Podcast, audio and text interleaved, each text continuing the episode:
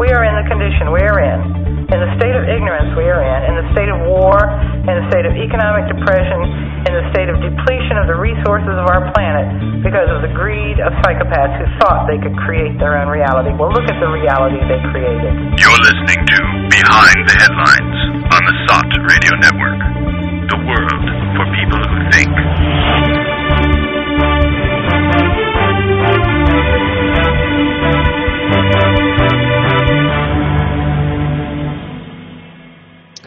Hi, and welcome to Behind. Oops. Don't know why it does that, but there you go. you're you're listening to Behind the Headlines on the SOTT Radio Network. Uh, Hi, everybody. hi, everybody. uh, okay, so um, I'm Joe Quinn, and my co-host this week is Neil Bradley. Hey everyone. So this week we are talking a little bit, maybe not for the whole duration, but a little bit about uh, historical revisionism, uh, specifically, I suppose, of the twentieth, twentieth and twenty-first centuries. But historical revisionism goes back a long way, obviously, because you know what is history, but a narrative written by well, usually by the victors Usually. or by you know people after the fact. Uh, it'd be nice if history was always written at the time or immediately after specific events and uh, kept in a pristine form. But after the fact, there's much a lot of historical revisionism that goes on, um, that then becomes official history without Mm. necessarily telling you that it has been revised. Of course, historical revision, revisionism has two um, there's two flavors of it. One is official historical revisionism, which is allowed and fair. For example, in in biblical history, for example, or even in even in political history, etc. Um, it can be updated as new details come to light. So the idea of revising history uh, as new data is discovered, because of course you're talking about something that happened thousands of years ago, uh, that kind of stuff is um, have very little, for example, texts available uh, of, of stuff that went on a long time ago or, or other evidence, but that evidence may come to light with modern technology in terms of being able to decipher or read documents that are available or to unearth historical artifacts, etc., that uh, put a different slant on it. So historical revisionism isn't such a bad thing necessarily, but it's still got a negative slant, which, and this is the kind of thing that we're talking about, which is where people in the modern day look back at the official history uh, of events in the past and that's not the way it happened. It also is very close to kind of a conspiracy theorists. uh, Well, yeah, the the definition I got uh, there's a, a kind of like you're saying, there's two meanings to historical revisionism. One is an accepted study of orthodox views in history. mm, New evidence comes to light, and academics reconsider things, and that's acceptable. And then there's what they consider negationism, mm, kind of another word for the the dark side of Mhm. historical revisionism, which is the illegitimate distortion of the historical record, specifically historical crimes. Yeah. which is what we're like things didn't happen like. Yeah, the way d- they say they happened. that's denying it that it happened, or um, It wasn't u- bad. usually the outcome is that the believer or speaker or person promoting it is coming out with a history that runs totally contrary hmm to the gist of what the official record says. Right. Or changing the uh, culprits in a historical crime, for example. Yeah, Uh, official history says this person was to blame, they were the evil one. And a revisionist would come along and say, no, he was the good guy. And the official good guys are the bad guys. And that's not allowed. Um, so, I mean, the thing that comes to mind immediately for me anyway about this is something that's been in the air. If by air I mean the internet, the rarefied internet air um, of of late. It's been it's been around for for quite a long time, I think. But it's um, there's been a in the past year. Uh, there's been a lot of talk, a lot of uh, chatter on the uh, on the internet about um, uh, a, a video that was produced, a quite a long video, a six-hour video.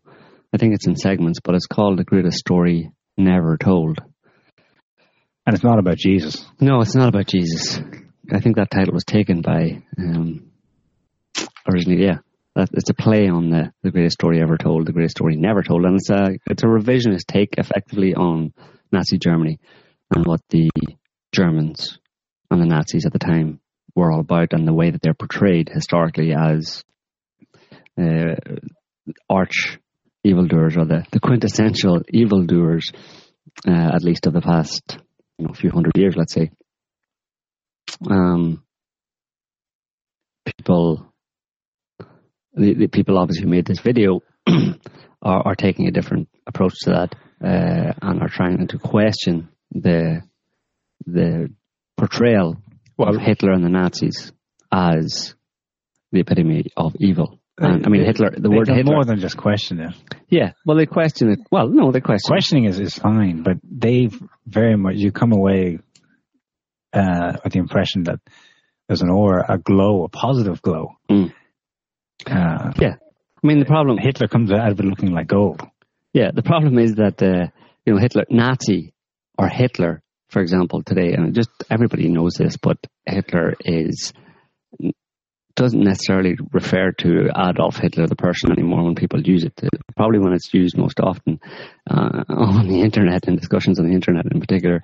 Um, It's almost a curse word to yeah, it's a swear word. yeah. It's and it's a very particular swear word because it's it's better than any just generalized swear word that uh, some some you know noun that you would throw at someone. Uh, it, it, it depicts it carries so much more. You know, it's a very powerful swear word because it not only says that you're extremely you're an extremely bad person, but it ties you into being a genocidal maniac and just completely deranged and being responsible for Yeah. you know And the supreme racist. and a racist, yeah. So, you know, this this video, the the greatest story never told, attempts to uh, take a different approach or show a different side to Hitler and the Nazis, and you know, shows a lot of the history of it, etc., in terms of what was happening in Germany beforehand and what happened uh, during the Second World War.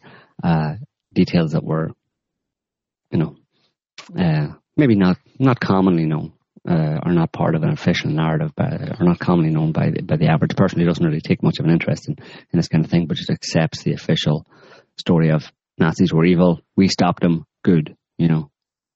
Um, I mean, the video itself, like you said, does cross the line to giving this uh, very positive, let's say, our uh, it goes to the other extreme effectively, or tries to go to the other extreme, I suppose, in giving a very positive view of, of even Hitler the man. I mean, one of the ways that uh, I noticed uh, when at certain points when they're showing uh, archive footage of Hitler or of Eva Braun or of Hitler's life, uh, because they use there's there's a, a Hollywood movie or a big budget movie recently made about Hitler with um, an English actor. What do you call him? That guy. Um, he was in uh, Trainspotting. Ewan McGregor. No, the other no, he's got with the brown hair. Anyway, there's a famous actor who pr- played Hitler in this movie. I can't remember the name of it, and um, they use footage from that movie as well as archive footage. But when they show certain segments of Hitler and Eva Braun, etc., they have in the background the song "Unchained Mel- Melody" by the Righteous Brothers. right. You know, that gives you an idea of the way that they're trying to characterize him. You know, when they're talking about his relationship, for example, with Eva Braun, in the background is, you know, I'll not sing it for you, but you know, the Unchained Melody. Um, oh my love, my darling, I hunger for your touch. You know, and Oh, gross. It, it, ser- it serves to, uh, you know, emphasize their point or try and imply that Hitler was this wonderful kind of guy. But I suppose my problem with this is that people who are promoting this idea, and it's not just in this movie, but in other uh, articles and um, other evidence that people bring, there seems to be a kind of a campaign or how, for going on for quite a long time to uh, rehabilitate the Nazis to some extent and, and show a different side to the Second World War and the Nazis. Um, and my problem is with with that is that it's kind of extremely naive on the part of uh, people who, who do this because they focus solely on uh, the details uh, in Nazi Germany, you know, what Hitler did for the German people after the First World War. The Treaty of Versailles basically crippled Germany, and by the you know all through the twenties and into the nineteen thirties, uh, there was um, there was another plan called the Young Plan in, in, in about nineteen thirty that was uh, imposed on Germany in terms of uh, demanding its war reparations for the First World War. That They were basically IMF. right, uh, and they you know there was mass massive unemployment. Germany as a result, and society things weren't going too well in Germany. Um, and then Hitler came along and everything was rosy again. Everybody had a job and, you know, industry was retooled and, and then, but then it led to the Second World War, right? Yeah, but everything wasn't rosy. No. Materially, things were going well, but um, the cost before the war, before the war was even on the horizon, there was already a cost. Yeah. And to what was happening in Germany, and there were a few people at the time speaking about it, and they were like, you know, they noticed a, just this distinct change in the atmosphere. Mhm.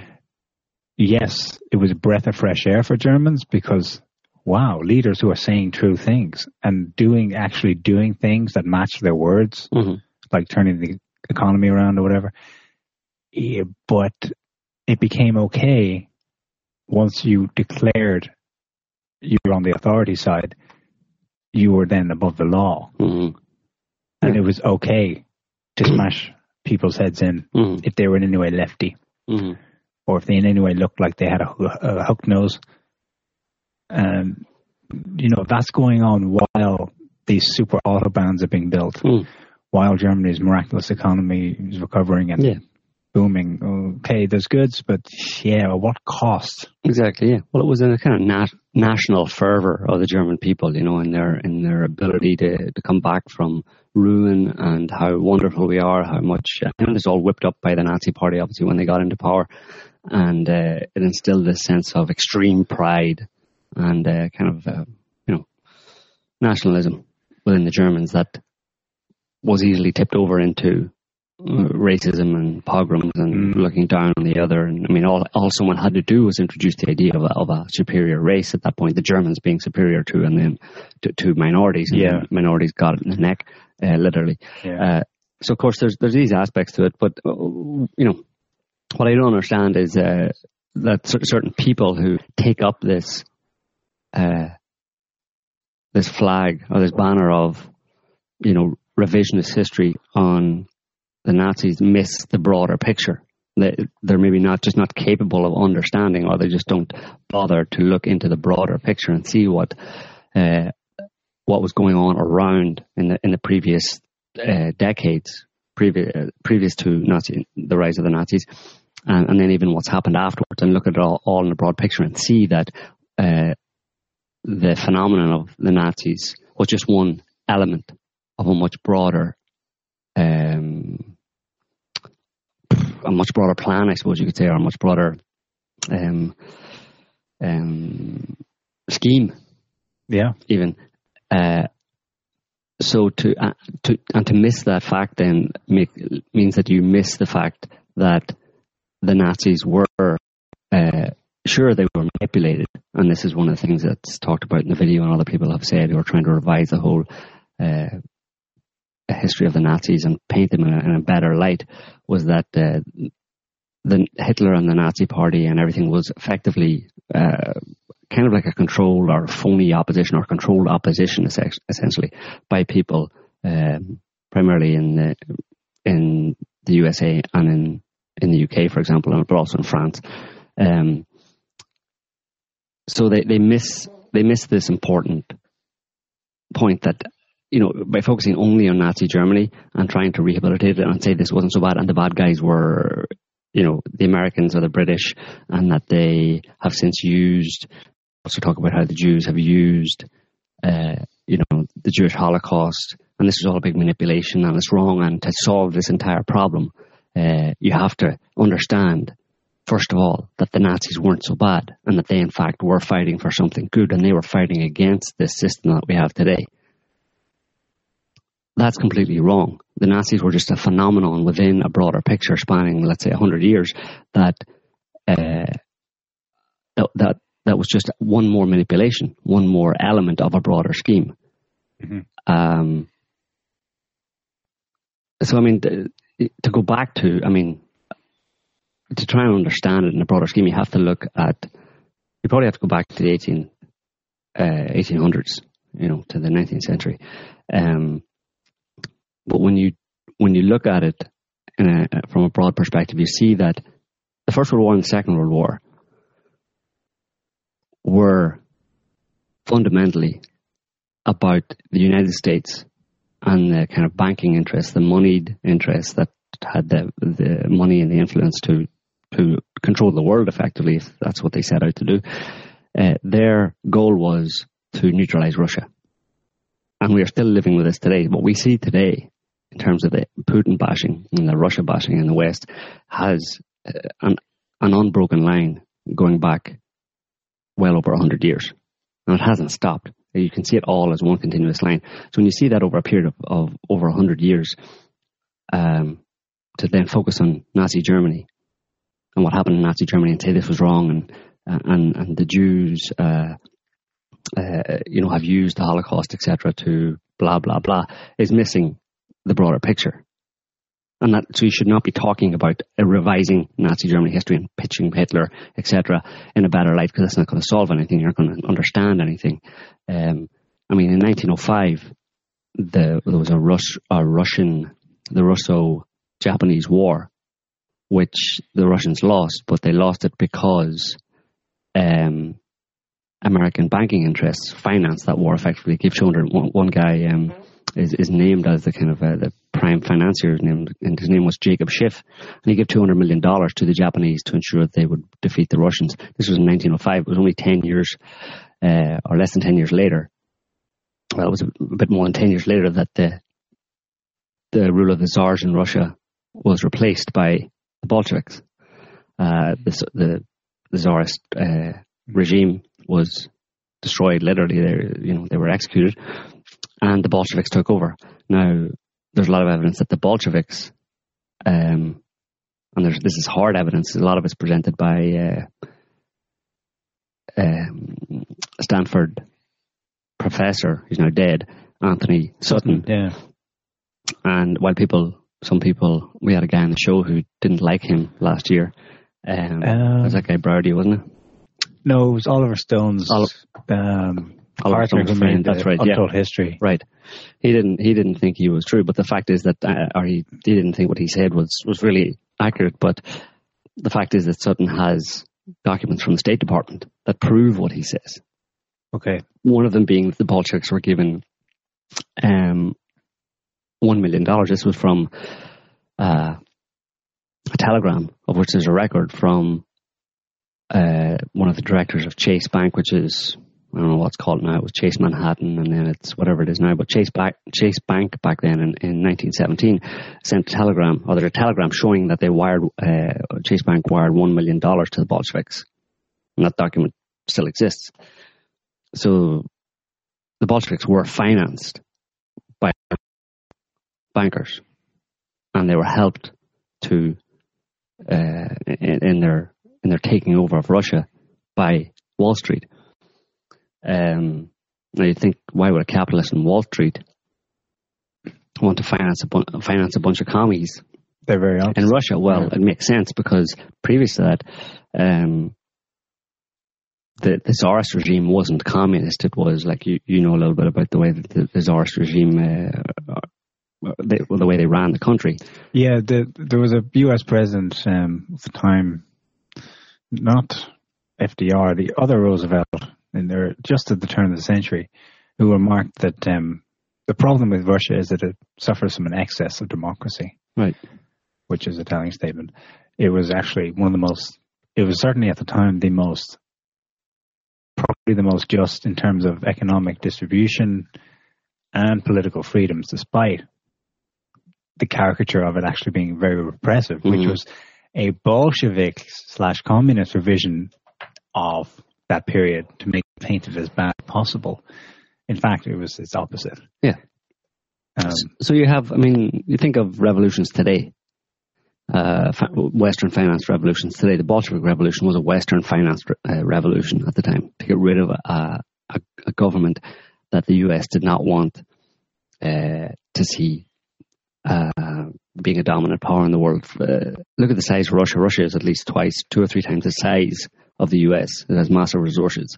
They knew this back then. This was after the post-industrial revolution. The, the, the Western bankers and banking elite in, in the um, in the US and in the UK did not want Russia.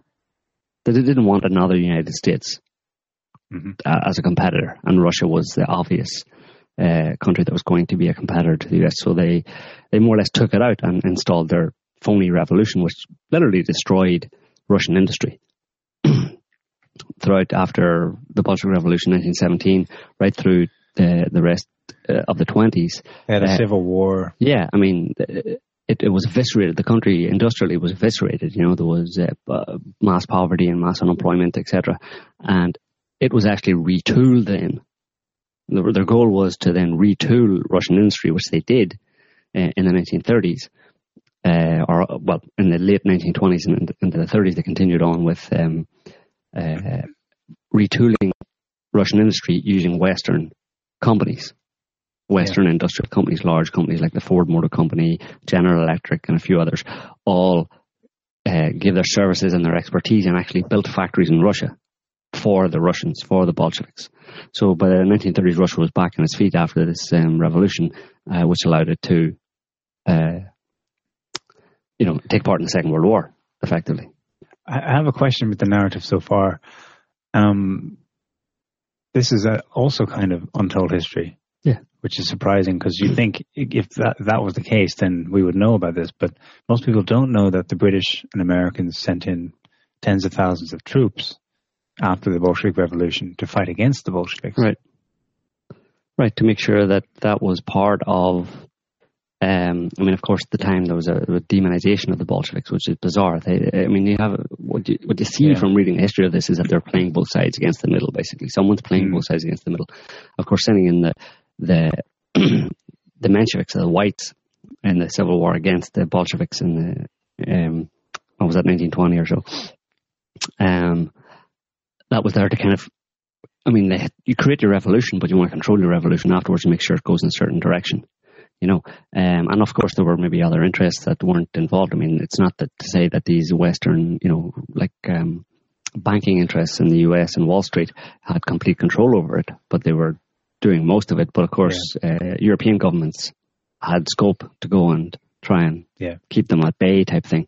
So there was a bit of a you know, it may have been a bit confused at that point, but uh, during this Russian Civil War, the, these Western banking interests continued to send aid. Yeah. Of course, they said they were sending aid to the to the whites who were fighting against the Bolsheviks because officially the Bolsheviks were bad, but most of that aid went to Lenin Mhm. and the and the Communist Party. You know, Actually, it's, it's I, I can see a similarity with today. Today, Germany, France, the UK, and the US, for example, sort of came together and did something in Ukraine. Mm. But we see both at the time of the coup last year and in subsequent events that they all aren't always on the same. No, They've exactly. got two more or less different right, plans of attack. right, Same, same thing then. There would have been two different because the Germans were also instrumental in getting Lenin Right. and money right. into Russia.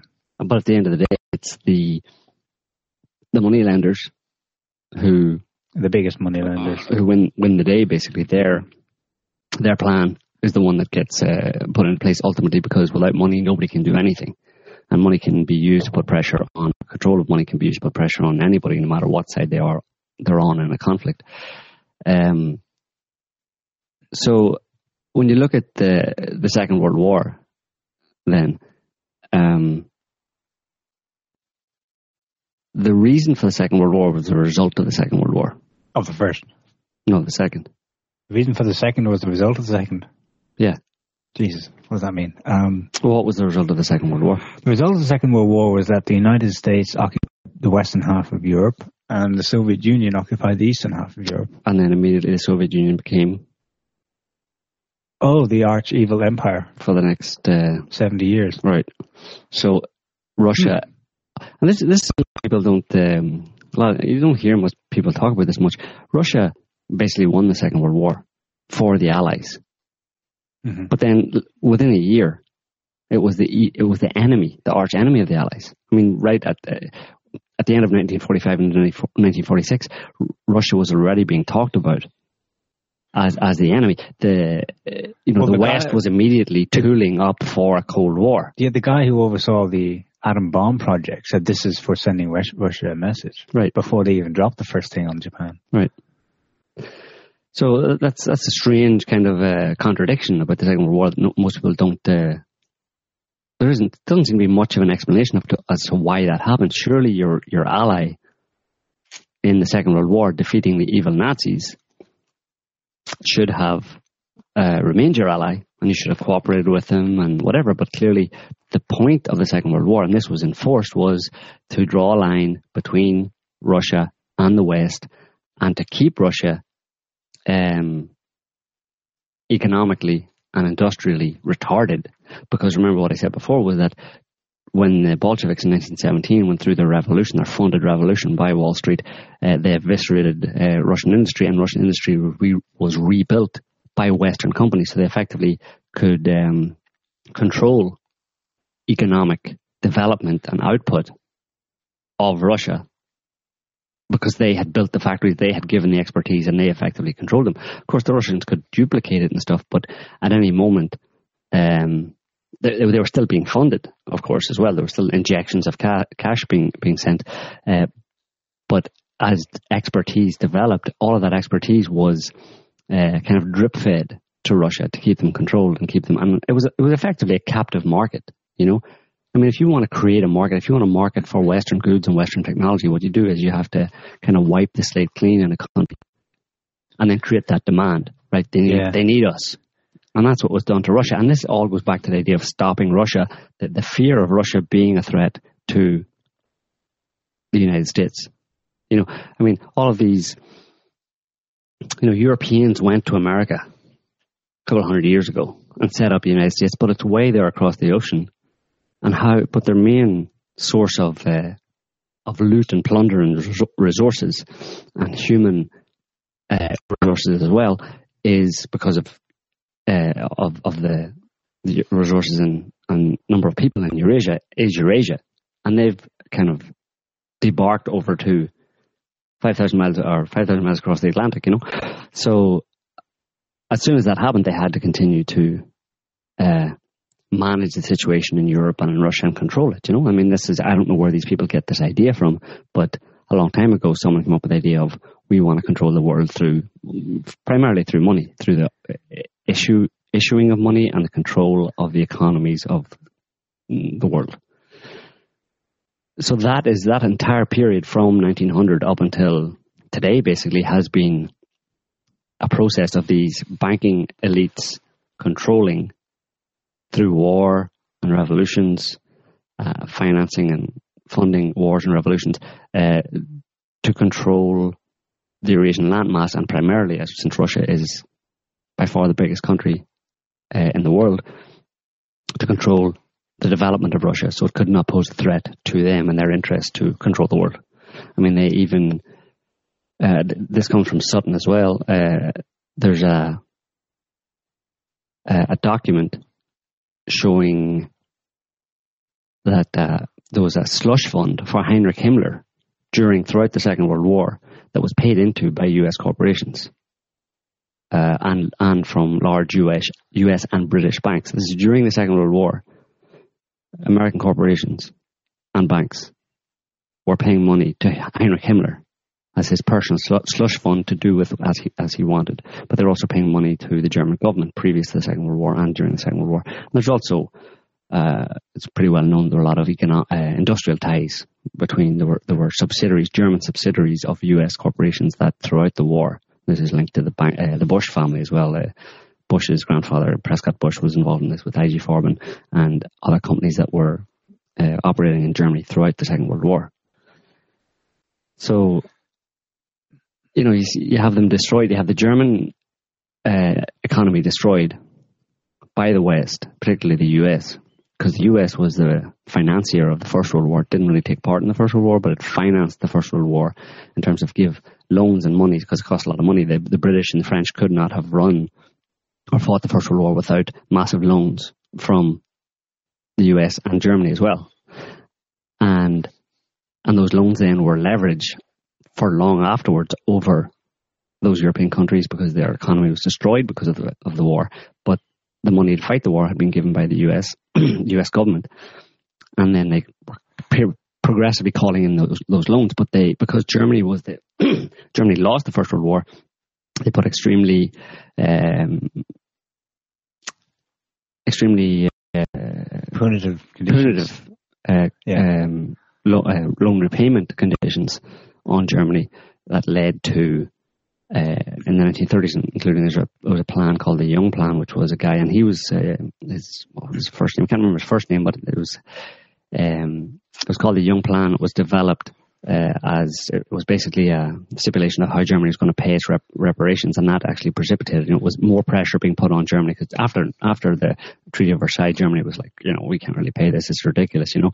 So they kind of were not paying it, but then there were more punitive measures like sanctions, effectively in 1930, put on Germany that precipitated uh, the kind of Weimar Republic crisis in Germany that was just a complete uh, disaster, economic disaster in Germany that facilitated the rise of the that of the Nazis, of someone, this guy Hitler, who was a spellbound guy, who was just obviously a bit deranged. I mean, he wasn't uh, obviously he wasn't mad. He wasn't stark raving mad or anything. He was, but he was extremely. Um, he was a spellbinder, as as uh, Lobaczewski describes in, in Yeah. probably a schizoid or some kind of uh, character disordered person who could but had this ability to captivate an audience. He was a, a, a brilliant or, orator, and uh, he comes along and he he's the one who's who's got the, the skills to capture the imagination of the German people while they're suffering.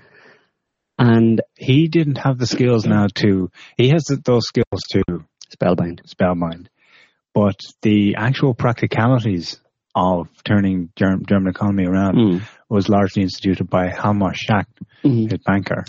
I say his banker, not really. Hjalmar Schacht goes back to Morgenthau. Is that his name? Not Morgenthau. The head of the Central Bank of England. He Mhm. worked with him in the 19 teens, Right. early 20s. Uh, he was a German, but he was working in London with big banks. Kind of, you know, what, what young people do today. They go to New York or Uh-huh. wherever and join a big bank and spend their career. Mhm. But then he's inserted into Germany, and he's the one who. The reason, by the way, Germany had this miraculous recovery in the space of six years is because they basically stopped existing inside the the what we have today, the central banking system, Mhm. where money is lent um, by private bankers to a government and repaid with interest. Mhm. They just stepped outside of that system temporarily, Mhm. and they had a public banking system where the government is the issuer of money Mhm. at interest free, Mhm. and that's why that worked. Mhm. And and that's the answer. Everyone in the banking world knows well, at least Mhm. the, the, are fully aware that this is basically the solution that would just completely revolutionize the entire planet in terms of making the world a nice, harmonious, more or less just place. Right. But they they knew they could temporarily apply that to Germany, and it would create Mhm. in no time this industrial war machine. And it would elevate Hitler to the position of Yeah. a god in Germany, Absolutely. and that people would go along with his expansionist uh, plans and his warmongering. So Hitler was effectively a dupe of Western, the Western banking elite. That's the best thing you can say about Hitler. If you want to revise uh, the history of uh, Nazi Germany and the way Hitler is portrayed, then the best you can do is say that he was a complete dupe. I mean, he was more than likely some kind of a character distur- disturbed person. But over and above that, he was a dupe. Personally, he, he was character disturbed. Uh, politically and in a broader sch- scheme, he was a he was a pawn that was used because they allowed him to rise to power. They funded him. They gave lots of money to the Nazi Party and to individuals and to the German government. These are Western banking interests to to so that Germany could rise and allowed them, as you just said, to get rid of the central banking for a period of time. Why? Because they knew was, they were going to destroy him and destroy Germany, which they did within a period of ten years. Germany was destroyed. Uh, but not just that, most of Europe, 65, mi- 65 million people were dead, and most of Europe owed unfathomable, unfathomable amounts of money to the U.S. government and to uh, U.S. banks. You know, they had, and they had in the same, well, going back, back a bit further, uh, in the lead up to that, as, as we just mentioned in the Bolshevik Revolution, they had neutralized any effective opposition from, from Russia. And of course, Russia suffered horribly in the Second World War. You know, so the US is the clear winner in all of this. And if you look at who controls the US or who runs the US, obviously you have to go to the banking interests and the money, the money makers, uh, producers of money in the US. And they are the ones who clearly come out massively on top as a result of the First and Second World War and have complete control over Western Europe and have neutralized Russia and driven uh, a line, almost a literal line. In Germany, it was a real line. Um, between Western Europe and, and Russia and destroyed the Russian economy and made it entirely dependent on Western US corporations. So, I mean, that's the broader picture of what's been going on. So, to focus on, you know, um, this topic of trying to, you know, quibble over details um, like how many Jews were killed? Like how many Jews were killed, or whether Hitler was not wasn't such a bad guy, is is completely missing the point and missing the broader picture. Um, and, and it serves nobody. You know, it doesn't help anything. It doesn't yeah. help anybody to understand that. But why people are focused on trying to do that is just beyond me. Because oh. I don't know why. Because I suspect that certain people have some kind of, I don't know, maybe they're motivated by you know some genuine feeling of of wanting to have the truth be told. And of course, at any point in history, there's um, there, there, there's lies and there's yeah. revision that's needed to be done uh, because the truth is rarely told about our history. But um,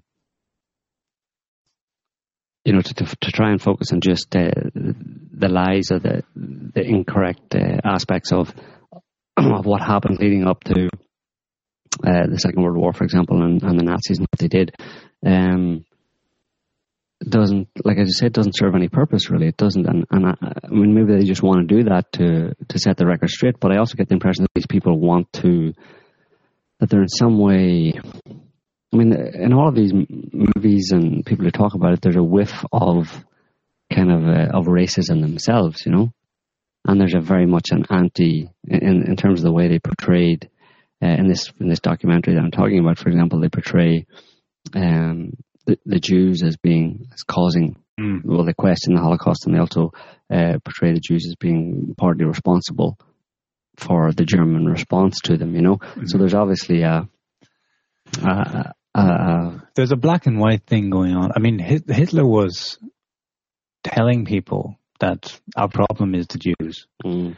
And you know, it wasn't the sim. He, he was giving a, a sort of complex answer. Oh, he wasn't really in his speeches; he was just ranting. But there was a narrative for the German intelligentsia. Well, look, uh, look at all these bankers; they're all Jewish. Therefore, it's Jewish bankers.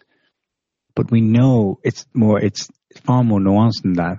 They're not all Jewish, and there are clearly Jews out there who are aware of this and who tell people about the truth about it. Mm-hmm. Antony Sutton, for example, and part of the reason why our historian guest last year. Oh, I still can't remember his name. Um, uh, might have been, he didn't express this in the show, but might have been, oh, can't mm-hmm. go there. Mm-hmm. Is because Sutton has been marked down as an anti Semite, mm. Which is very unfair because he has a specific chapter in his book on the rise of, on the Wall Street connections with the Bolsheviks. He was getting a lot of fan mail saying, oh, this is great, great. Finally, someone's exposing the big powerful Jews. And he said, no, no, no, look at the documents. Mm-hmm. look at the names of these Protestant mm-hmm. American and British people mm-hmm. who are about as Jewish as you and me. They're not Jewish. Mm-hmm. And he then added an extra chapter in his book to say, look, here's the names. Some are Jews, yeah, no problem. So there's a far more nuanced reality. Mm-hmm. There are still some basic take home things you can get from doing an, a, a, fair revision of history. Mm-hmm. But if you end up going into that black and white thing, you're back to where you started. Mm-hmm. And you're feeding the same thing that's leading to situations like today, mm-hmm. where Tony Blair, uh, David Cameron can say all they want about how, oh, we're not after all the Muslims or anything. Not all Muslims are evil. it doesn't matter. What's coming, the message that's coming through is that people see a Muslim coming down the street and they go, Terrorist. terrorist. Yeah. And, and and this this this is feeding back in. There, there's probably more to it than that. I mean, that what part of what was led to this German uh, obsession with race, German obsession. It wasn't a German thing. It was Hitler and his people and the schizoidal types and the Mhm. intelligentsia in Germany. Um, was is part of what was going on in the background in this broader hundred year sweep. Mhm. We're familiar with the term New Age movement today, kind of since the '60s. You know, uh, free your mind, all this pop psychology Mhm. stuff, and we're entering a new age and blah blah blah. There was in the late 19th century exactly the same thing going on. Mhm. There was a kind of a messianic slash millennial fervor Mhm. about the place, and people thought this is the end times, and they were they were getting involved with spiritism. They were getting involved with all kinds of ideas, theosophy. Um, they were basically oh, there was an explosion of sects and cults of various different kinds. And I don't just mean that in the pejorative sense. And a lot of the people who ended up being your leading Nazi thinkers were all molded in the theosophy of the 19th century New Age movement. And, and if you read the stuff that was going on, there's a lot of stuff that you can see how it will lead to Mm. disastrous, horrific, racist experiments on Mhm. people because there's a strong racist element in Mhm. some beliefs. And the Germans, of course, thought that they were chosen people. We haven't Mhm. heard that before. Mm. And that they were descended from some Nordic, Aryan, super god type, supermen. So, So if, if if Nazi Germany was to repeat itself again in the same way that you're describing, you'd have a bunch of like um, modern day New Age uh, New Agers uh, leading leading a country, and you know uh, you know doing what the Nazis did. Basically, that's I mean they'd have a different name. Maybe they'd have like just you know I don't the think they, Aquarians or something, and I don't think they'd be the one to lead it, but they, but they'd be they would- informed by that. of, maybe of no volition on their own part, they would be part of building the narrative, Mm. rewriting history. Mhm. in Germany's case, to rewrite it, to create this fantasy medieval perfect Germany that Mhm. existed and we must recreate. That was Mhm. Hitler's thing. Um, And they hark back to Bismarck, who was actually, uh, you know, the whole thousand year Reich was harking back to Bi- the era of Bismarck back in the 18th, uh, in, in the 19th century when, and Bismarck, by all accounts, seemed to have been a, uh, getting close to one of the kind of leader you would have to have if you have to have a leader of a country. He's the kind of leader that you would want, you know. Um, and, and they hark back to that and his ideas of of, Yeah. of of Germany, not just for Germany but for the world and countries around. You know, um, he seems to be have have had a similar attitude as kind of maybe almost as Putin does have has today. You know, in terms of uh, seeing, uh, you know, just being a normal person. You can imagine if it's ever possible to have a relatively normal person in a position of power, you know, as, as the leader of a country, you know, who just is motivated by, you know, fairly decent and noble ideals, you know, but is also smart and able to put things in practice and, you know, uh, try and change not only uh, their own country, but by, by, uh, by contact with other countries, change uh, as uh, the lives of many people as possible for the better. And uh, but Hitler was the wrong person to try and do that because Hitler was uh, pretty obviously a, a kind of a, a character disturbed person. I mean, he you just have to listen to some of his speeches and the kind of things that he says. That's not the way uh, a genuinely decent, honourable, good leader of a country talks. You know, in, in terms of the things that he's the things he said. Looking at, I mean, just his speeches on on uh, on Jews and minorities. I mean, that immediately disqualifies disqualifies him from the not a bad guy category. You know, so anybody who tries to do that is it's just ridiculous. They're flying in the face of. I mean, they're clouding the issue. They're letting the issues of the lies that were told or, or the official history is, that doesn't take into consideration all the other details that we've been describing. They allow that to transfer over into well, maybe you know Hitler was the victim here, and Hitler should be exalted and you know and held up as a as a hero of the resistance type thing, which is complete and utter nonsense. You know, I mean, like you said, it's black and white thinking. They can't. Uh, these people who who are attracted by these kind of videos and this kind of revising of, of the Nazi era, it seems that they can't uh, in more nuanced terms in a more Mm. complex uh, scenario, see the, the, the more complex scenario and realize that it's not, it can't be black and white. It's shades of grey uh, across Yeah. the board, but within that you have your, uh, you know, you have your black aspects, and I think Hitler was one of them. You know what I mean? And the Nazi Party was clearly one of them. Um, but like I said, there were pawns. They were used. They were at a very short uh, lifespan, and they were utterly destroyed. Not only were they utterly destroyed, but their ideology was tarnished for for for all time, and has been used and is still used as a watchword for genocide and despotism. You know, and maybe people have a problem with that, but I don't. You know, because the Nazis were a bunch of nut jobs. And that might be vernacular, but they were nut jobs because they, their leader and the people around them were were dupes. That's the best. Like I said, that's the best you can say about them. They were dupes. They were used and and uh, destroyed by people uh, kind of more powerful and more powerful than them, as we've just been describing. And uh, so to try and pull anything out of that, or try and get something out of that that suggests that Nazis were anything other than, like I said, just dupes is is, is silly. You know, it's um. Hitler was a nutbag. He, he was warmongering. You know, he was like he was. He had this idea of a Reich, but he had it in the sense of Germany, the Aryan race, and we're going to take over as much of the world as possible and establish a Reich. He was delusional. Mm. He wasn't a normal, average guy for the ordinary people. Mm. He ha- he was consumed by his own visions. So effectively, he did, he belonged in a, in a mental asylum. Really, you know, at that point where he's allowed to give vent to those. I mean, if he had stayed a normal person in ordinary life, maybe he would have got by and just lived, Yeah. lived and died a normal life. But when you allow him Well- to be consumed with ideas of power and actually let him see and exercise that, someone who needs to be put in Yeah. mental asylum. the, the the German army, um, the Wehrmacht, which was not established by Hitler. I mean, it was the inheritor of the Imperial German army from First World War and before. Uh, they tried to get rid of him before war actually broke out. They saw it coming. They said, "This is insane. we see where this is going." Yeah. And the Russians also saw uh, Stalin for all the the crimes that were going on in Russia. Stalin saw what was coming as well. Um, but leave aside what he did to stop it, but within Germany there were there was basically an attempted coup.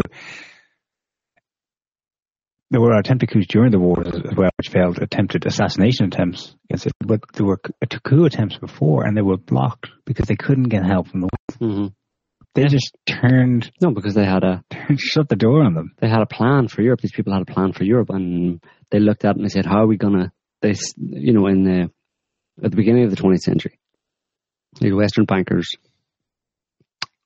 look at Eurasia and they say, "We have a problem here.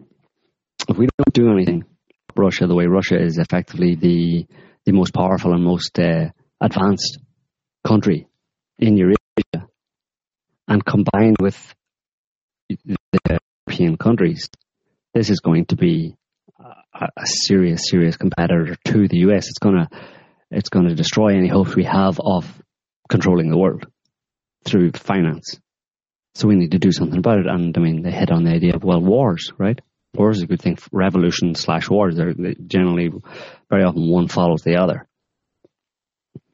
So that's and they do it through financing and through picking the right people to put in the right place and giving enough money to them.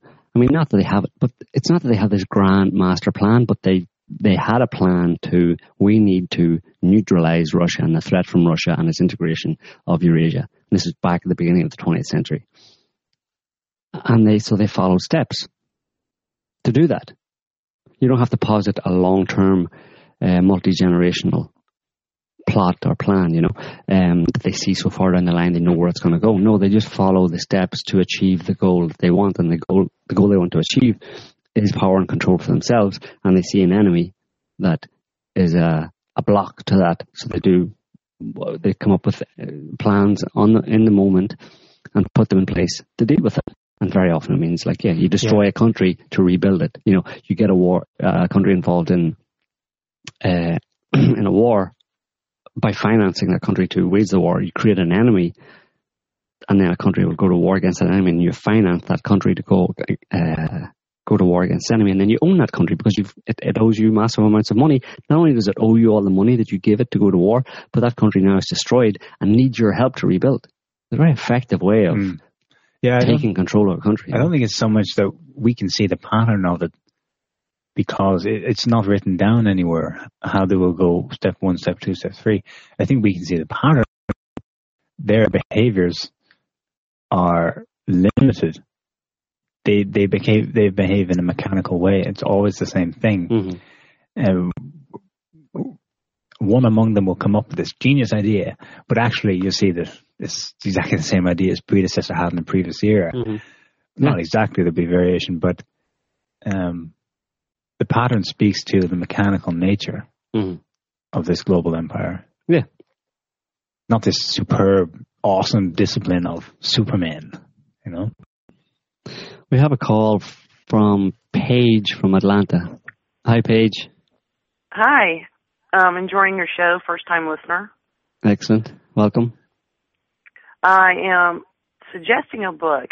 Uh, whether you read it or not is up to you. And it's uh, I don't know if you've ever heard of it. It's called um, "How Do You Kill 11 Million People" by Andy Uh-huh. Andrews, and it's a really, really good read. It's not that long. You can probably read it in 20 minutes. It's a short book. Yeah, it's it's Um, uh, yeah. Go ahead. I'm sorry. It's uh, no. I was just going to say, what's uh, what's it about? Um, it's basically, um, does it matter whether the millions of ex- uh, ordinary citizens have checked out and participating in the ideas that shape a future of a country?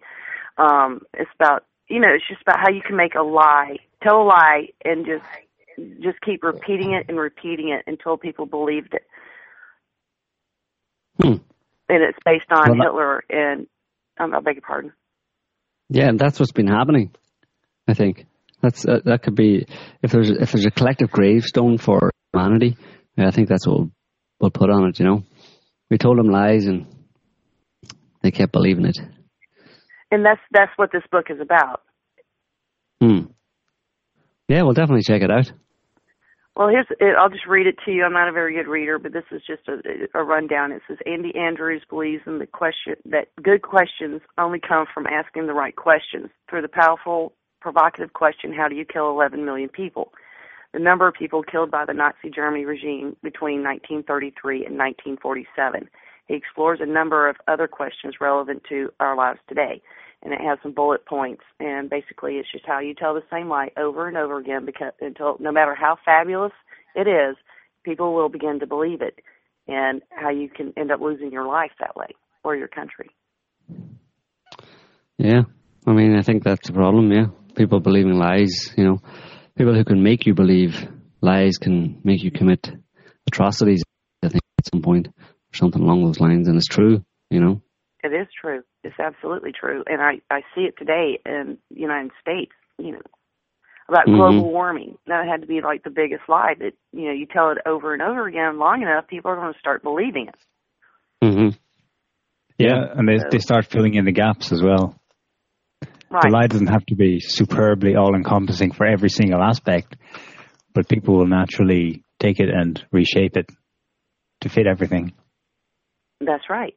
And not to get off topic, I was actually expelled from college getting my second degree because I made one comment, just one comment, and my comment in uh in my what I said was is I said that global warming is an obnoxious topic. That's all I said.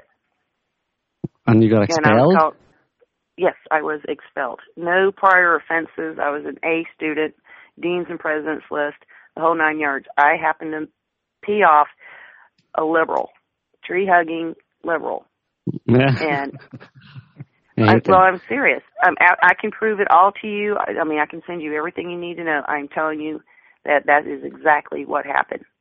And What if was you your reason? fingers, uh, disruptive behavior. Um, I, I'll have to send all that to you, but mostly that Yeah. was it.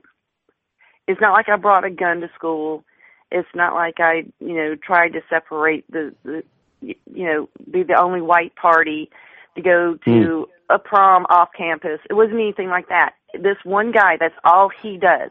is go to college and teaches so that it pays for his school. That is all he does. Period. Mm. And he must know a lot of people to get me. I had I was on another talk show, um, you know, on the airways, and uh, it was Neal Boortz actually, and I had three million people listening to me, and the phone lines just got jammed listening to this, and I could prove every bit of it, and they just couldn't believe it. And that I made such a wow. stir that there's they still won't take me back. You know, I, I was expelled. I got I I can even send you the letter I got from the dean and when I sent back when I wrote my appeal. Really? We might write an article on that. Yeah, you should send it to us. Uh, I most. Go ahead. Did did you did you uh, what what degree were you trying to get? Uh, I was trying to get. Oddly enough, I was trying to finish up. I only had like five more credits to get for my forensic psychology degree. Wow. Psychology. Like a global warming police are everywhere. Yeah. That's amazing. That you, is. You, you can send it to uh, SOTT at SOTT. Oh, okay, one moment. I am so sorry. If you want to check on that link, I, I mean, on that book I was telling you about, I'm going to graze over it and see if you'd be interested in it while I get my pen. I wasn't yeah. expecting an email or even this being brought up. But yeah, uh, this guy absolutely believed global warming. Um, I, we were, I had to take an elective and I decided to take it in, you know, just I forgot what it was, science or something like that, and he happened to be a global warming extremist, carbon mm. footprints, the whole nine yards. It was okay. You said what is it again? It's S O T T. S O T T. Yeah, at S O T T dot net. So S O T T dot net. All right, let me. Yeah. S O T T at S O T T dot N E T. Yeah, that's it. Okay. Yeah, we'd be interested to hear that because uh, to, to read about that because that sounds that sounds really extreme, you know. But I wouldn't. I'm not surprised to be honest because it's just gone off the rails, you know, that whole global warming business. And I know there are a bunch of um, you know extremist kind of liberal types, you know, that would just you know, they, they, they take it as a personal insult if you question global warming because they're so invested in saving the planet and the animals and the trees and all that kind of stuff. Well, they, they accuse just, you of being a denialist and a revisionist. Yeah, you're a killer. You know, you're word again. killing the planet and how dare you, this is my planet and I will stop you if I have to. Jeez, they're extremists, you know. They are. They they are extremists. I mean, this guy, and I will call him. He is a terrorist because he calls terror in my world. He calls panic in my world. And mm-hmm. when you instill panic or terrorism in someone, that makes you a terrorist. Absolutely. Yeah. No and he actually said to me, he said, he wrote to me in an email, he said, I take my job very seriously. I don't, you don't think I take my education very seriously? Hmm. Yeah. And I said, what about the, the freedom of speech? Hello? I made yeah. one sentence. That's all. And then they tried. He tried to turn around and say that there was another offense, and I said, "Well, why don't you please enlighten me as to what that was and why wasn't I reprimanded?" Mm-hmm. Nothing. Crickets. The oh. sound of one hand clapping and the other one not. Mm-hmm. So yes, referee. Go ahead. You were able to finish it, yeah? Finish what? Your degree. You were, you able to get it eventually? No. No. no. I became radioactive. Wow. I was radioactive. Nobody and what they stalled everything for so long until my student loans ran out. My time for to re get get new student loans. Hmm. A president oh, a student every single month. Plus, I had a prior degree with them before all this happened. Hmm. That's yeah. like a horror story. And uh, yeah, you can, and you can't take legal recourse against uh, those people because it costs so much, right? I mean, you'd be out, you'd be paying it back for the rest of your life. If you try to uh, take them to court, right? You know, it is really. I have so many other things that I can do right now. I can go back and be a detective, start up my cleaning service again, which I was excellent. I mean, there's nothing I can't do. It's just that I wanted that degree.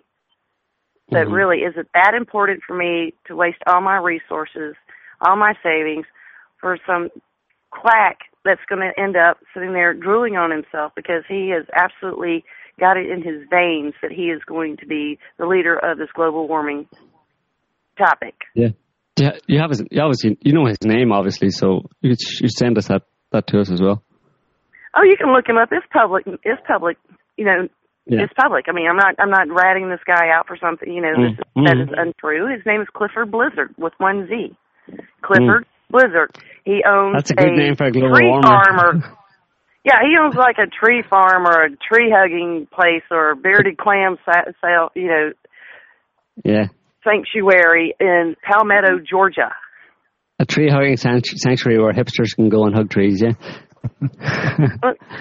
They can lick them. I don't care. I just, you Yeah. know, that was totally uncalled for. Completely. He just, I really lit the fuse on this tampon, and I didn't even mean to.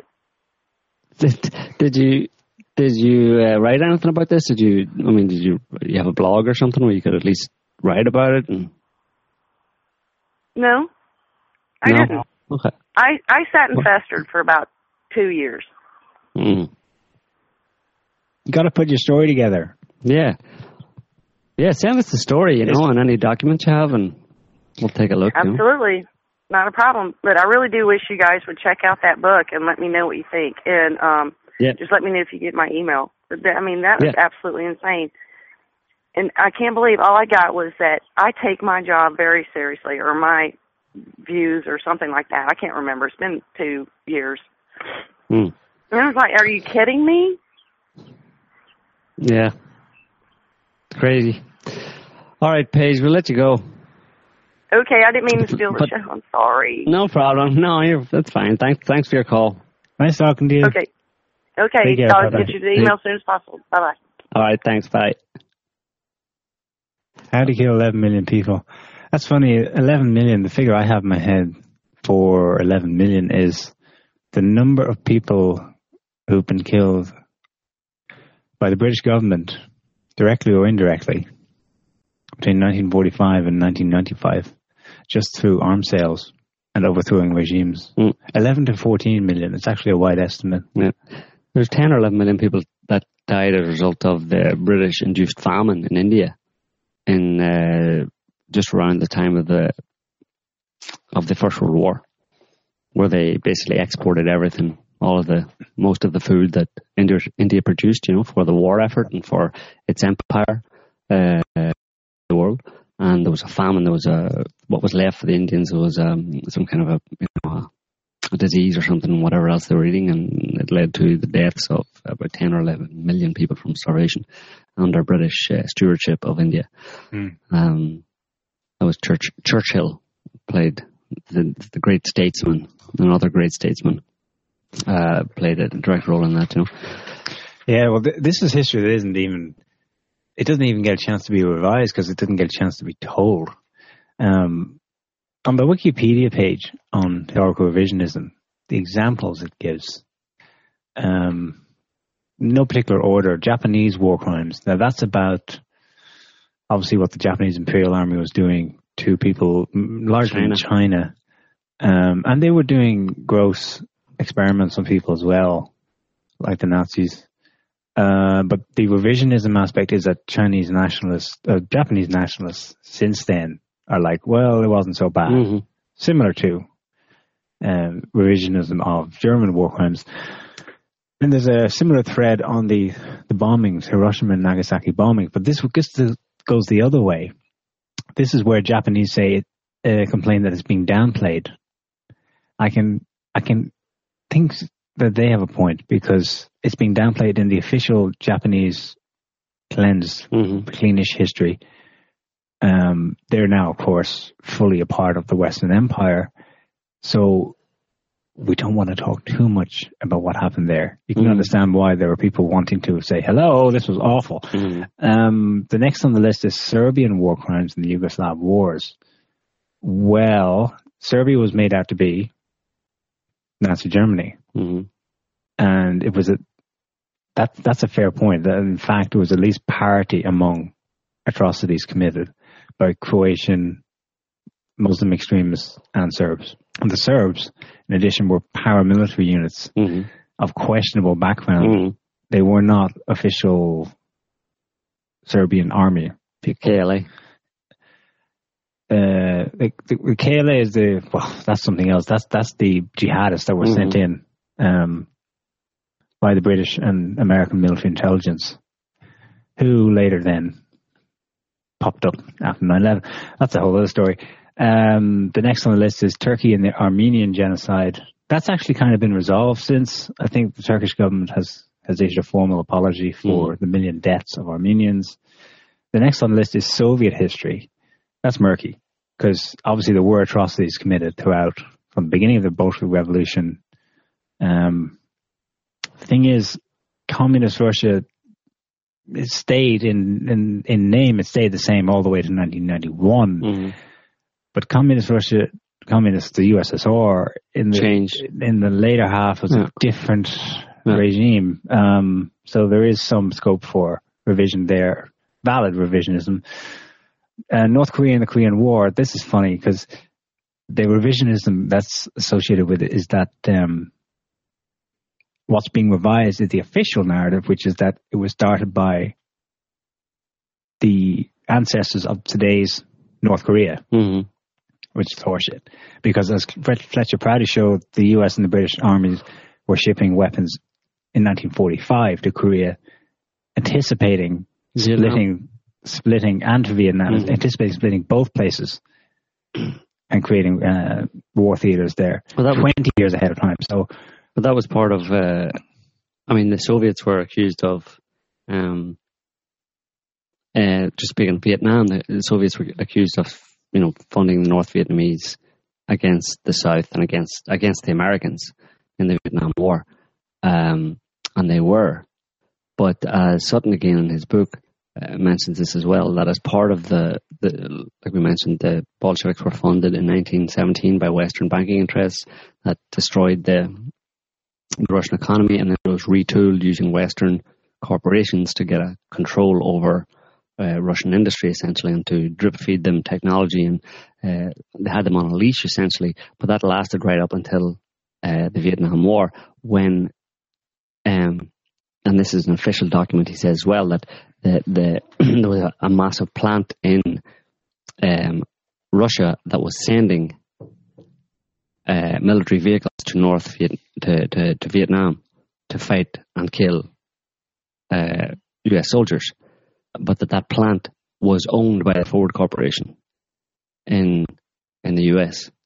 So a Soviet plant making military vehicles sent to Vietnam to fight Americans was owned by by a U.S. corporation, um, and that so and there's also the Russian aspect, which is appears kind of mind-boggling, but the Russian uh, the Russian nuclear uh, capability, uh, according to Sutton, was only possible because of U.S. help in terms of sending them all of the different components, uh, aluminum tubes and, and graphite and little uh, machines that could make kind of uh, casing for ball bearings and stuff specifically for. Uh, he mentions the MIRV, which was a, a jump forward in, in nuclear technology. Which a MIRV rocket is the one that um, uh, has warheads that split open and can be Yeah. uh, can target different areas. That was, I mean, previously nuclear weapons were just one bomb, boom, like in in, in Japan. But this development of them meant that a warhead could have multiple warheads within it that could be independently target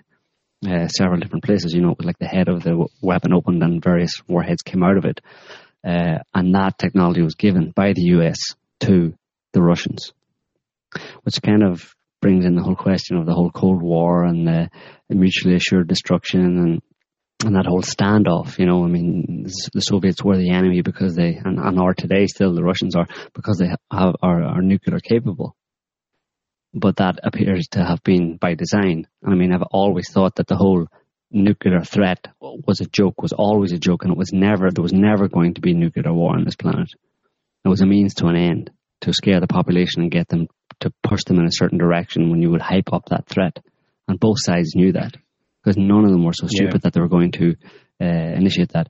Or it may even have been for quite a long period of time that the Russians, the Soviets weren't able to really, uh, the, US was dominant in the Russian, in, the nuclear arms race, essentially, even though they might have said, you know, we're losing or we're falling behind.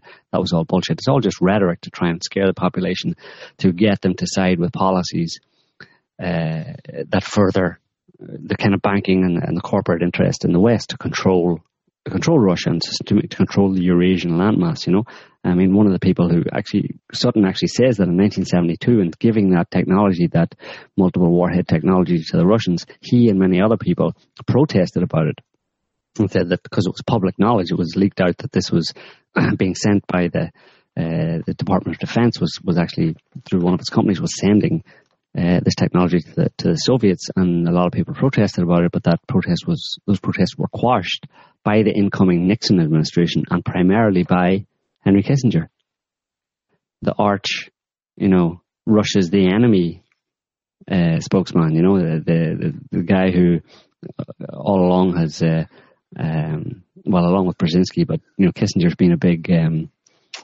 uh, you know, combating the the Soviet threat uh, around the world type of thing for his whole career. And yeah. he was instrumental in giving the Russians technology, increasing the Russians' nuclear capability.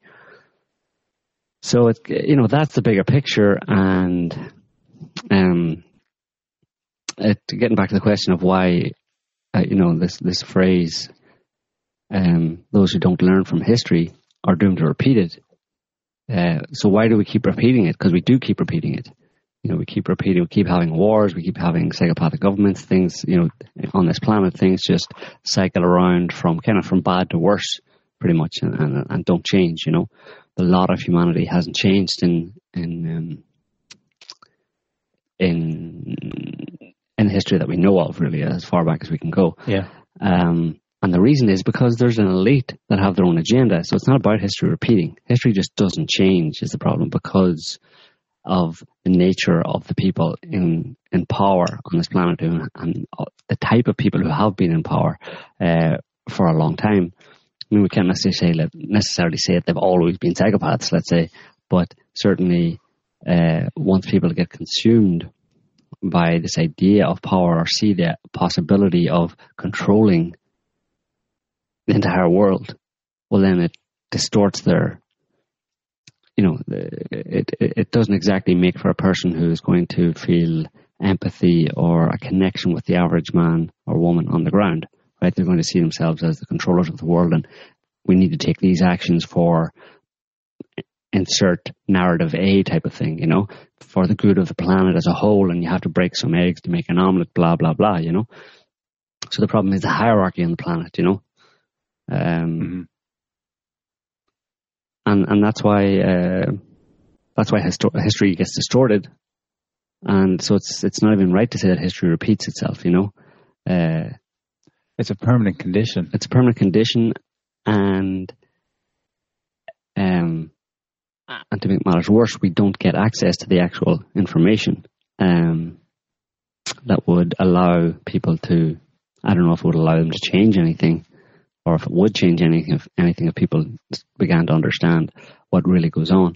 But then there's an impediment to that within human nature in the sense that people yeah. don't want to believe that such a thing could could happen, that there would be such people I know on the planet who would do this, you know? It's a whole other show, but the, a contemporary example of gifting nuclear technology to Soviet Russia is actually creating of terrorist groups in London, I mean London, England, mm. giving them bank accounts, mm-hmm. giving them phones, um, giving them offices. Mm-hmm.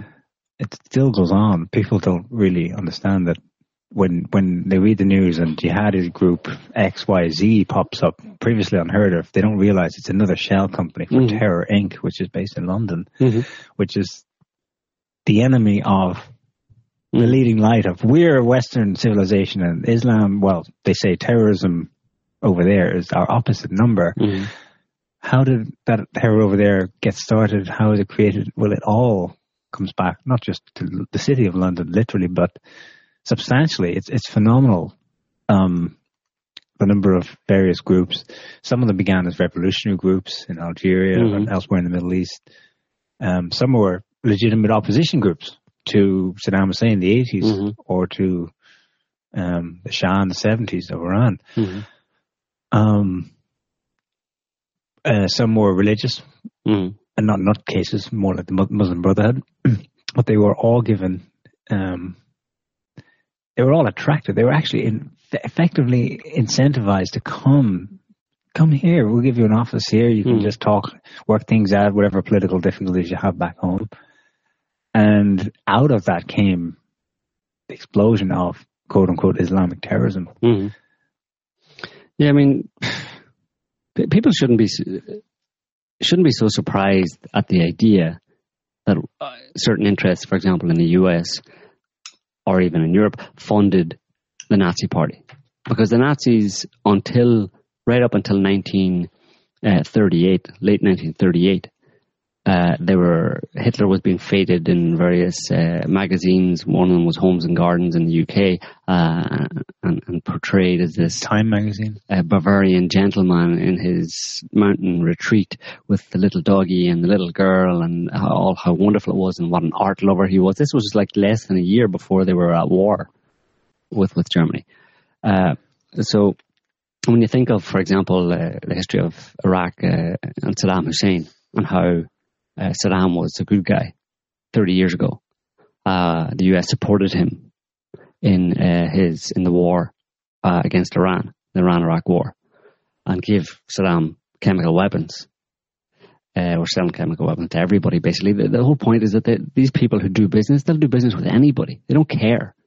The, the ideology, black and white ideology, is for the little people to, to, to, so they can sleep well in their beds at night and not get too, too scared or confused about it. Mm. But for them, it's just hardcore business, and they'll play both sides against the middle. They'll fund both sides, and they'll, you know, it's like a, I don't know, somebody betting on two boxers or, or you know, in a ring that are fighting each other. You know, you can bet on both of them basically, or you can put the put a horseshoe in the gloves of one of them so he'll win. I mean, it's not strange, you know, but just you have to bring it out to a kind of macro scale and see that these people, that's the scale they work on because they have the uh, capacity to work in that scale, Yeah. because they have the money They- to, to influence. They have they have the it's horse race. Yeah. You've got to sort of think hypothetically in the way that they do. They they could in the space of a year because they have the power, they have the information, they have the money, they have the media. They could influence the masses of people on this planet that say pick a random ethnic group or national group. Brazilians need to be eliminated from Mhm. the face of the planet Mm. and we must all focus our war on Brazilians Mhm. and it would happen. It would be manifested in the space of a year, and we would all just not even. Most people would not even blink because it would have appeared to be such a natural progression Mhm. in, Yeah. in quote unquote history. hmm Yeah, they set it in motion and, and create facts on the ground that make it a reality, quote unquote, and, and people go with what they think to be a reality. So, um, so you know, Hitler, Hitler and the Nazis were financed by the West. That just makes them dupes. They were destroyed. You know, yes, there's a lot of lies uh, told about what went on. That lie for, or that, or that piece of information is missing, for example, um, from the official narrative. But that doesn't make the Nazi, the Nazis or Hitler any better uh, than anyone else. You know, they were just a pawn, like like other countries have played that role of pawn. Uh, so I just find the whole concept of Yeah. revisionism and the way that people are going about it to be just obtuse and silly, you know, and naive. And uh, I mean, I'm talking about the, the state of Israel and the Balfour Declaration and, and the, the manipulation of, of, of the Zionist elite to, to get a homeland for Jews. That was facilitated by the West, uh, by by the UK, obviously Lord Balfour, uh, uh, a British politician, and um, and by the Zionist uh, organization in the US and by the US government at the time, all supported it. Why? Because look where the Middle East is. I mean, it had long been known that that's where the oil was. They had already been squabbling, and part of the part of the uh, rationale or the motive of the First World War was over uh, access to Middle Eastern oil.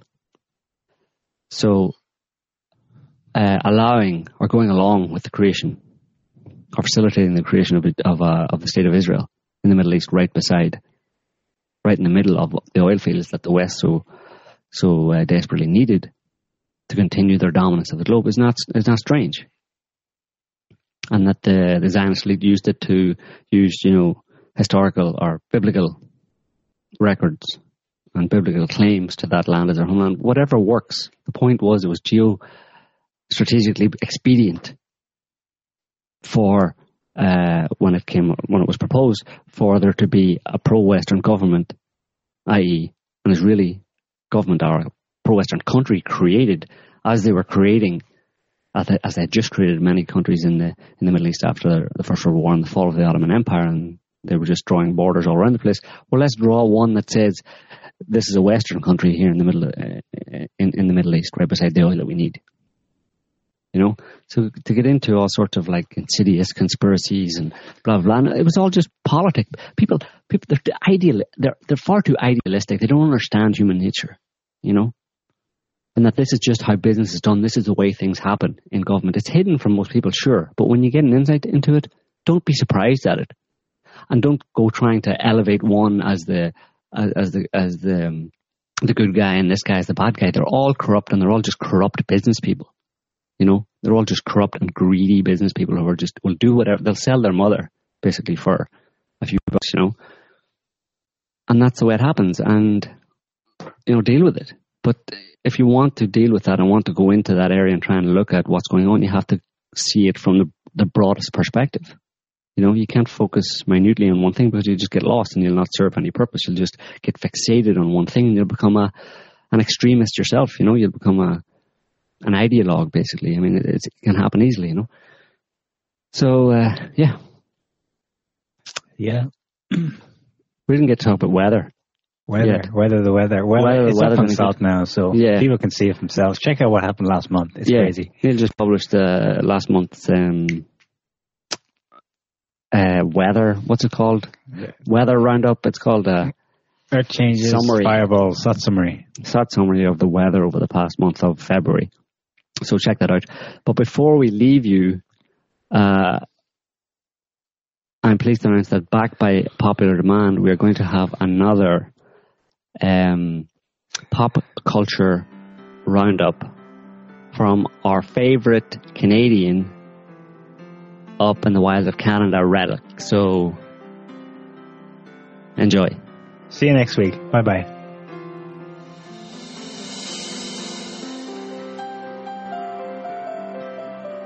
Well, hello there.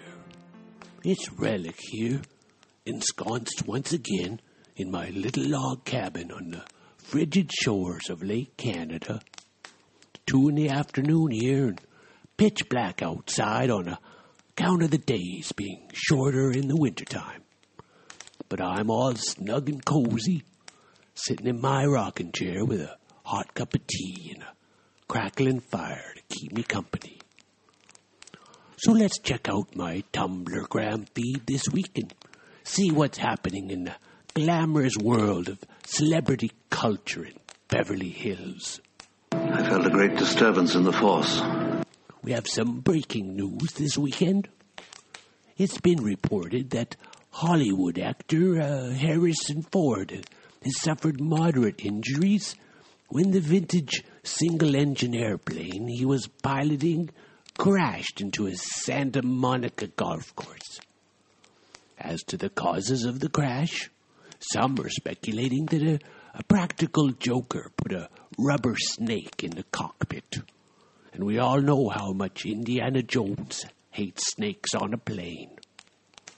There's another rumor going around that it wasn't even him in the plane at all, and that Tyrell Corporation created a Harrison Ford replicant as a publicity stunt to promote the much anticipated Blade Runner Part 2. But whatever the case may be, we hear it Behind the Headlines are, are relieved to hear that this talented and beloved actor is now doing well and expected to make a full recovery. The moral of this story being Han should never fly solo. Elsewhere on the interweb, Huffington Post is reporting that superfan Adam Guerrera of Hollywood, California, spent years undergoing 18 cosmetic surgeries and $175,000 in his quest to look like the pop superstar Madonna. His sheer dedication to the Herculean task of transforming into a mediocre, talented, washed up 80s pop idol is truly commendable. Kudos to you, sir. Recently, in his relentless desire to emulate the material girl in every respect, Mr. Guerrera now dances around in a long black cape and practices falling off stages wherever he can. Ah, heck, that's nothing really. I've spent years trying to look like my favorite Hollywood icon, Grizzly Adams, and hasn't cost me a dime. Speaking of plastic surgery gone wrong, Variety is reporting that many viewers of this year's Academy Awards ceremony took to social media to cry foul over the absence of vile, racist, mean spirited comedian Joan Rivers from their televised memorial tribute. The very same woman who, in the weeks before she died, was quoted in the press as saying that Palestinians deserve to die because they have low IQs.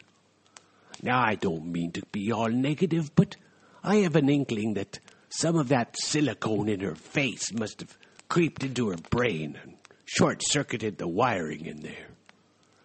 I heard tell that one time Joan Rivers got bit by a rattlesnake, and the rattlesnake died. And you probably wouldn't be surprised to know that upon her passing, Silicone Joan was issued a one way ticket on the highway to hell. And when she got there, the devil himself stood up from his throne and said, Sorry, Your Highness, I was just keeping your seat warm. True story. Well, perhaps it's best to not speak ill of the dead. Why don't we just say for the record that Miss Joan Rivers wasn't the most pleasant individual in the universe? And by individual, I don't mean human being, if you catch my drift. In one final piece of entertainment news, Canada's own bubblegum music princess, Carly Rae Jepsen, whose 2012 monster hit Call Me Maybe redefined our notion of the earworm. She has just released a new, and according to Slate magazine, even catchier single. Apparently, this song is so catchy it's like Frank Herbert's Dune of earworms. Let's have a listen.